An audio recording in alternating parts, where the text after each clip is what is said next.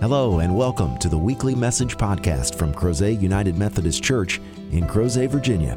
We invite you to join us in person any Sunday for our contemporary service at 9:30 a.m. or for a more traditional service at 11 a.m. Please visit us online at www.crozetunitedmethodist.org for further information. We hope you enjoy this week's message from Crozet UMC.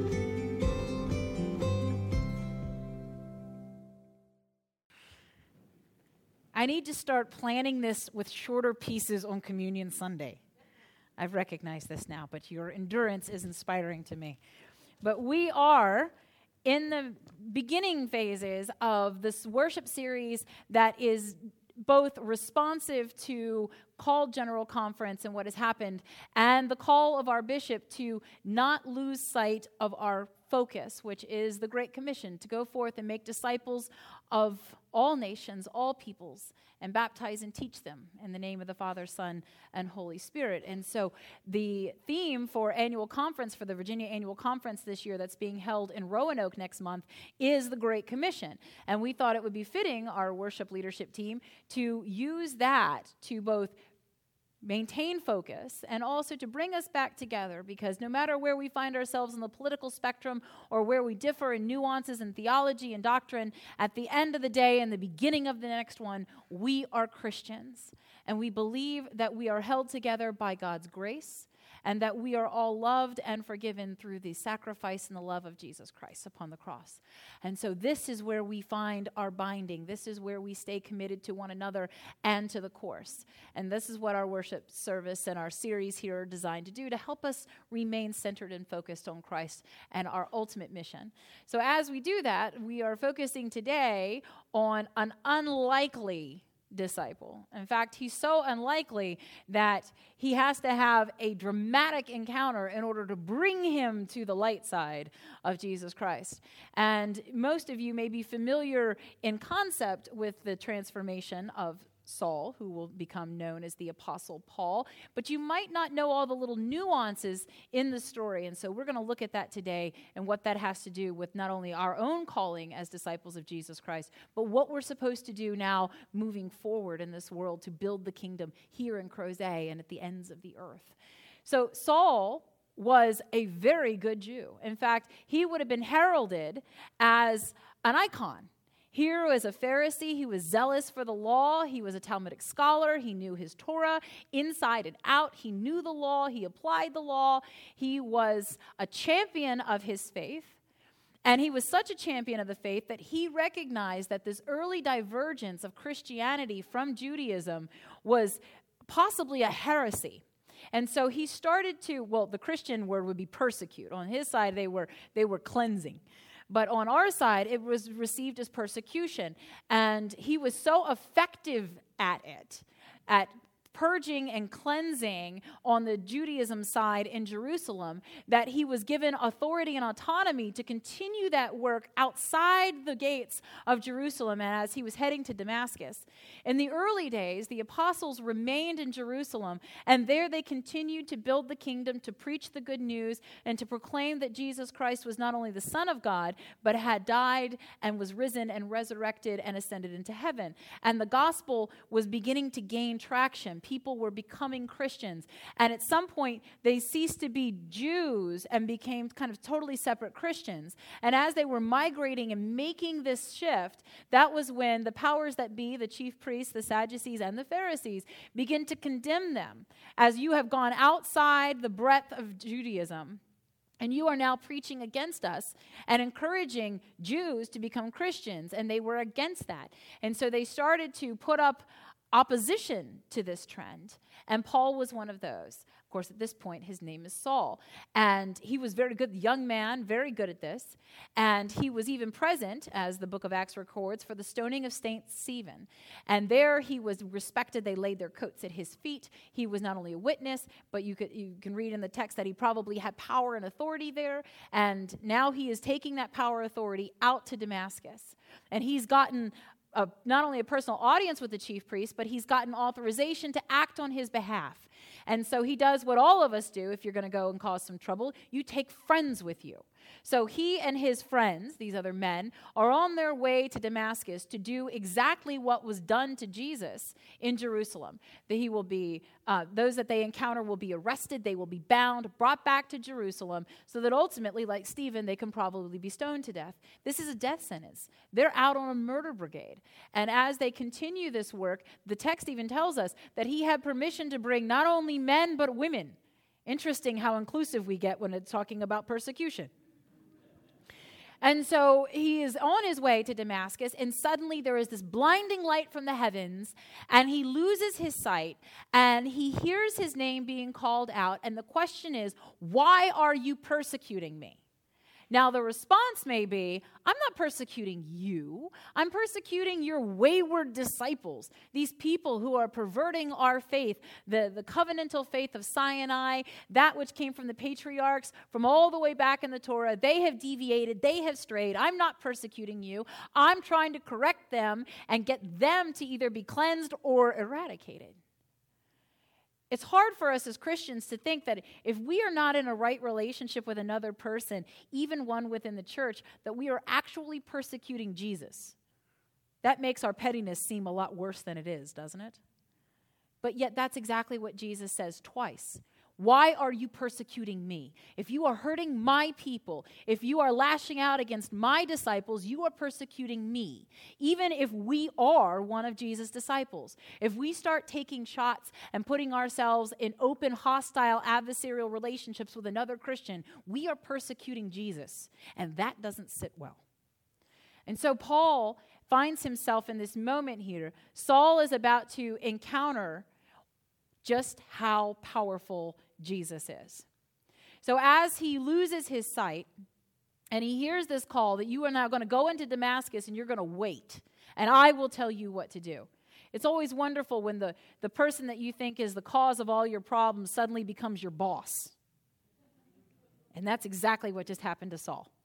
Here, Jesus has now become not only his power and his authority over him, but is now dictating to him what he should do. And he does it because he has now been wounded, he has been disabled, he is now blind, and his friends, thank goodness they're there, have to carry him and help lead him into the city, and there they stay at the house of Judas. And then our story gets really interesting because while Saul is convalescing in Judas' house, God calls out through the voice of Jesus to Ananias. And Ananias, it says, is a disciple in Damascus. And the Lord says to him, I need you to go and do this. I need you to go and to this house on this street, and there you will find Saul. And he's been struck blind. And I need you to lay hands on him and help him receive his sight. He's already seen that this is going to happen because he's praying. He's not just hanging around, woe is me, he's praying. And Ananias, like all of us, says, Are you crazy? Do you know who this guy is? We don't often focus on the fact that as a disciple in Damascus, Paul was coming for him. Paul was coming for Ananias. And if, his, if he was married and his wife was a Christian, then he was coming for her too. He was coming for their friends and their family, their brothers and sisters in Christ, the church that was beginning to take root and maybe even start to see some flourishing there in Damascus. He was coming for those people. And then God says to the one who would have been bound and led back to Jerusalem, tried and perhaps even murdered, I need you to go and show grace and love to this guy. Most of us would be like, oh no, no, no. Absolutely not. Are you crazy? You, this person hates me. This person was out to destroy me. He has destroyed other Christians. He has hurt not only my heart, my head, but my spirit. And you want me to show this guy grace? You better find somebody else, Lord, because I don't have that kind of grace in me. But Ananias doesn't do that. He does say, just want to make sure, Jesus, you know who we're talking about here. Just making sure. It's biblically okay. Even the Virgin Mary was like, How is this happening? It's okay to ask a question, just don't be impertinent when you do it. And so he makes his little qualifying statement, and the Lord's response is No, this is the way it's going to be. I have chosen him. I have chosen Saul, and I will perform through him. I will show my power. I will transform. I will bring about newness because Paul, by virtue of who he is, both as a, as a Roman citizen and as a Pharisaic Jew, has the ability to bring the gospel before those that otherwise would not have heard and received it. And so his ability to enter into closed doors and closed off spaces is going to be part of why he is going to be such an effective apostle for Jesus Christ. And Ananias could still go, Nope, not doing it. But instead, he is determined to go and do what Jesus asks of him. And as he enters into the house, the most powerful, profound moment there is that he lays hands on Saul. He puts his hands on his would be murderer. Now, as a Pharisaic Jew, Paul would not, Saul, would not have wanted Ananias to lay hands on him. It's possible that living as a Christian disciple already, he would have been considered unclean, not keeping kosher. And so, for an unclean person to put hands on a Jew would have been hadad. It would have been absolutely a breach of protocol. It would have been to violate some purity code, and it would have been very rude. But he does it. He lays hands on Saul, and then he addresses him as brother. Brother Saul. Not this guy, or all right, I'm just going to do this and get this over with and get the heck out of here. But no, my brother. I am embracing you. I am accepting you. I am here with you he chooses to address him as Brother Saul and says to him, The Lord Jesus, who appeared to you on your way here, has sent me so that you may regain your sight and be filled with the Holy Spirit. Not only is he allowing himself to be part of the healing that Saul will encounter, but he is going to share some of the Holy Spirit. He is a vessel of God's goodness and grace, and he is about to give it to his mortal enemy. He is choosing this rather than antagonism. He is choosing this rather than to continue the fractured relationship, the hostilities. He chooses to let God have God's way. And that is hard for us to hear in the church. That sometimes we have to step back and let God have God's way. Because some of us grew up in the church. Maybe some of you grew up in the church. I grew up in the church. My dad was a lifer in the United Methodist Church out in Missouri or Missouri, depending on where you're from. And my mother was born into the Southern Baptist Church, but not baptized until she was a teenager. And she grew up in southeastern Virginia, out in a little place, place called Deep Creek, Chesapeake, where Southern Baptist roots have grown very deep and are very firm. And when she met my father and they decided to get married, she was introduced to Methodism and, like all good people, was like, I have seen the light. And so she became a Methodist. And I was born and raised in the Methodist church, baptized there, confirmed there, grew up in the youth group, and all of this. And I don't really know what it's like to be outside of the church. I mean, sure, I would attend other Christian denominational services with my friends. You know how it is when you go to a sleepover the next morning is Sunday and you go to whoever's church hosted. Um, so I did that. I have a, a non-Christian religious studies degree from William and Mary, and so I've explored other religions in that way from a very scholastic and sometimes experiential, but never really from a desire to actually worship that way. And so for me, it's been Methodism my whole life. And it's hard for me to understand exactly what is going on when you have this kind of powerful 180 degree turning that Saul experiences. Because I grew up in this. This is who I was. And so for me, when people go, when was that moment? I don't know. I think my whole life has been a series of moments that make one giant transformation story. But to pinpoint a moment like Saul has is very foreign and alien for me, and it might be for you too. But there are others in the body of Christ who have those moments where they didn't grow up in the church, they didn't grow up with the faith the way they now have it. And so they can pinpoint that moment when everything seemed to turn on the axis the other way, and all of a sudden they knew Jesus Christ in a powerful and transformative way that they did not before. And there is a place in the kingdom for both of those narratives. There is an important role for all of that because one says that you truly can walk with God all of your days, and the other says that it's never too late. And both of those are important in the life of the church.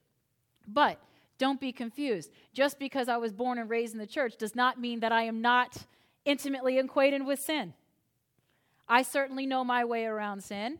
And like many people encounter, the older we get, especially when we get to be more a little autonomous and more empowered, sometimes we find that when God is telling us to do something, it feels much better, safer, and easier to go with secular sin. We turn away from what God wants and we embrace what the world offers us because what God is saying to us is terrifying. We find ourselves like Ananias. I want you to go and do something this powerful. And we think to ourselves, I don't want to have anything to do with that. I was fine when you were like occasional potlucks and Sunday morning worship. The second you started telling me you wanted to go out in the heat in August out in the Appalachian Hills and you want me to start building things with a hammer and nails, God, I'm tapping out. But yet, this is precisely what God is saying that there comes a time in every disciple's life that we have to recognize that we have to turn away from our sin and embrace the way of discipleship. And Ananias came to that moment as Saul was having his moment of encountering Jesus Christ. Their two stories unite here, and ours are no less distinctive like that in the church. There are those of us who have been lifers, who have been in this church, been in this church so long that we can't remember or recall anything else. And then there are those of us who this still feels very new and raw and strange and other. And all of us are wrestling with sin. All of us, in our own way, with our own sinful compulsions, with our own sinful inclinations, we are wrestling. And the story today reminds us that the one constant in both narratives is Jesus Christ. The one singular union is that Jesus Christ loves and accepts both of those trajectories and not only walks with them and talks to them, but brings them together for the good of the world. And so the story today reminds us that in the calling, we have to make a decision whether we choose to be part of the kingdom building process. I told you I'm not a stranger to sin. Grew up in the church. I got my call to ministry at the age of 17, and I didn't even tell my parents because they were such good Christians in my eyes that I thought if I told them, they were going to make me take the call right? Have you ever been at home and the phone rings and you're like, who is it? And they tell you, and you're like, I'm not. I was not here. I did not want to answer the phone. And so my parents, and when I graduated from high school at 17, they started going, okay, well, what are your plans? And I was like, I don't know. I don't have any plans. Well, I did have plans. Up until God ruined my entire life trajectory, my plan was to be an oceanographer. I had a great plan. As you can tell, this sun, skin tone should be baking out in the sun all day on the high seas. God clearly knew what God was doing. And so I had my own plans, I had my own desires and my own will. And when God said, Hey, I think you should do this for me, I was like, No, no. But what happened was it actually started to break apart my relationship with my parents because I couldn't even tell them. And so my parents didn't understand. They're like, why, why is she like not doing anything? Why is she, she want to go to college? What is she doing? So I was working as a nanny. I was taking care of my sister who's 10 years younger than me. I was stalling because nobody ever stalled Jesus. I was stalling. And then finally, my parents got very frustrated with me and they said, You know, you were a good student in high school. You were a smart girl. You need to go to college. You need to go to college. You need to go to college. And finally, my father went off to work one day and my mother said, I'm getting ready to go start my shift in the operating room and I need you to go down to the campus at Northern Virginia Community College and I need you to go to the registrar's office and register for classes. And like the defiant kid I was, I said, yes. And I went down there in my car and I sat in the parking lot and I sat there for almost an hour. And I never got out of the car. And then I came home. And my mother said to me, Oh, you're home. Did you register for classes? I said, No, I'm moving to New Jersey. Which is what every parent wants to hear. And so I told my parents that I was going to New Jersey. I didn't tell them that I was running from a call because they're going, What? And they were hurt and they were scared and they were upset and there were moments of anger and disbelief. And I moved to New Jersey because I had some friends there and I did what all 19 year olds long to do. I got a job with my own income as a bill collector because isn't that an awesome job to have? And I was pretty good at it because when you call people in New York and New Jersey with this voice, they're confused and return your phone calls. And I was very effective at getting people to pay their their bills and you know but there's nasty sides of bill collecting. Like i would have to pull credit reports and repossess cars and you know and put together paperwork to throw liens on homes and this sort of thing. And it was not good and it was very depressing. Um, and so i started to do what all people do. You start to look for joy in sin. And so i got a boyfriend and i moved in with him. Which really angered my southern baptist mother because when your child sins, that Southern Baptist comes right back. it resurrected. And it was hard. It was very hard. And, and the whole thing was that I couldn't tell her that I had a call to ministry. I couldn't tell her. And so I found myself struggling like Ananias with what God wanted me to do. Only Ananias got with the program a lot sooner than I did. I know what it is to be a lifelong Christian and to sin. I know what it is to be a lifelong United Methodist and wander from the path because you are afraid of what God is placing before you. I know what that is like. I have been the prodigal child. No 20 year old wants to move home with their parents. And I have done that. I know what it is like to eat a large piece of humble pie and have about two and a half years of agita and the need to just constantly consume Tums and Rolaids because you are living with your parents. And ultimately, what this taught me was that I am no better than someone who has spent the first 20 years of their life not in the church, not knowing Jesus Christ, because we find ourselves at the same place in our lives. I am no better than anyone else just because I was born into United Methodism. I am no better than anybody else because I was baptized as an infant and had a piece of God's Holy Spirit residing within me from that day forward. Because I could still send away my baptism. And we are t- reminded constantly that the truth of the gospel is that God is never far from us. Jesus rose from the dead and ascended into heaven and will return, but not far from us. And Jesus was with Saul and Ananias simultaneously, reminding them that God is for them and with them. And at that moment, Jesus could have taken out some retribution on Saul, could have given him back one eye and not the other, could have immediately struck him with something that would have been much more permanent.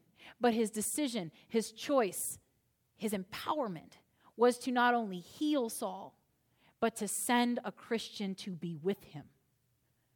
And that is the difference between Christianity and every other religion is that Jesus chooses to use frail, fractured, imperfect, sinful vessels like us to reveal God's self to the world and to show grace and truth and mercy and kindness and love.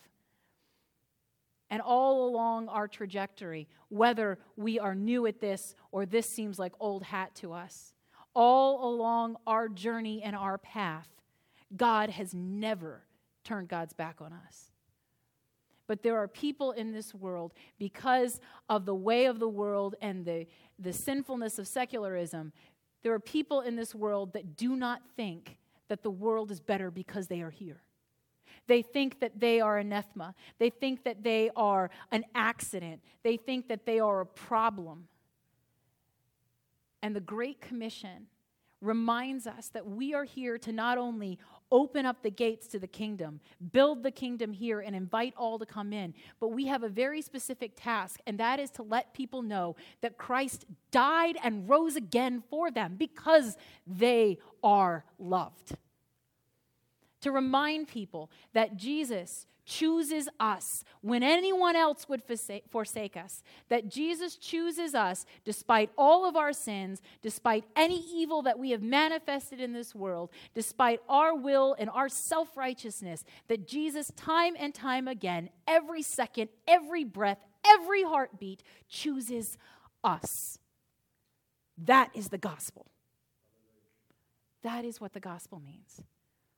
And Jesus chose the most unlikely apostle in Saul. And nobody would have picked him. Nobody in Jerusalem would have been like, This guy, we should work on this guy and bring him in. This will go well. In fact, Acts is filled with contention between the remaining 11 and Paul.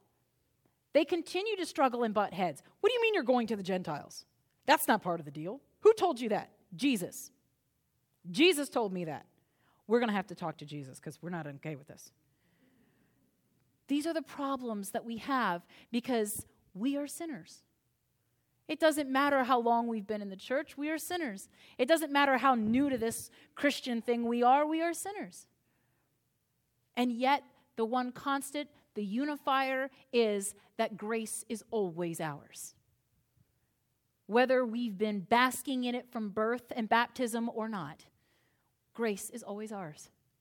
It gives us an opportunity to reset, to pause and rethink. That's why we take the sacrament of Holy Communion. Because Jesus, in infinite wisdom and knowledge, chose to give us a place where we can be tangibly reminded that God's grace is not only with us and for us, but sufficient for all of our sins and mistakes and all of our waywardness. And all of my, wa- my wandering when I was out of high school and before I accepted my call to ministry, and all of my sinful state and my waywardness, and all of the times when I refused to listen to God or even acknowledge God, the times that I showed up in a church and came to the communion table, I came home. I came home.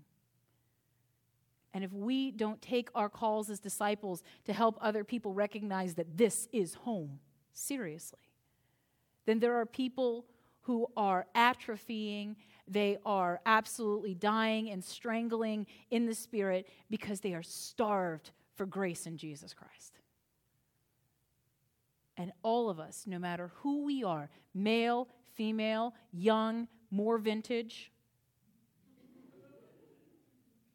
we all have a role to play. We don't retire or go on vacation because Jesus Christ never retires or goes on vacation from us. We live our lives as disciples. And some way, somehow, we live that out through the grace of God and the power of the Holy Spirit so that other people can find their way home. They can find their way home. Some so they can find their way back, and some so they can find their way for the first time. That's what's at stake. And when we, especially in the United Methodist Church, choose to let ourselves be torn asunder, then we are risking failing in the commission. And I don't know about you, but I know what it's like to disappoint your parent, and I don't want to stand before the resurrected, risen Christ on Judgment Day and see that staring back at me. I want Jesus to look at all of us here, all of us all over who claim Jesus Christ as our Lord and Savior, and say, well done, good servant. Enter into the kingdom. But we can't do that if we aren't just as committed now as that moment when we recognize that Jesus has claimed us and we claim him back. This is the day when we choose, gathered here in God's holy house before the communion table and in the presence of all three persons of the Trinity to receive not only a tangible sign that God knows us and loves us and redeems us, but will stay with us and sustain us through this trial. But that we are part of this plan. We too, like Saul, are instruments. And every one of us is capable because God's power and grace is made perfect in our weakness. May it be so. In the name of the Father, Son, and Holy Spirit, we pray. Amen. Thank you again for joining us for this week's podcast. We hope you found the message meaningful, and we invite you to join us in person as we gather for worship at Crozet United Methodist Church every Sunday at 9:30 a.m. and 11 a.m. Please visit us online at www.crozetunitedmethodist.org to learn about ways you can connect with God and your neighbors through the ministries of Crozet UMC. Have a great week.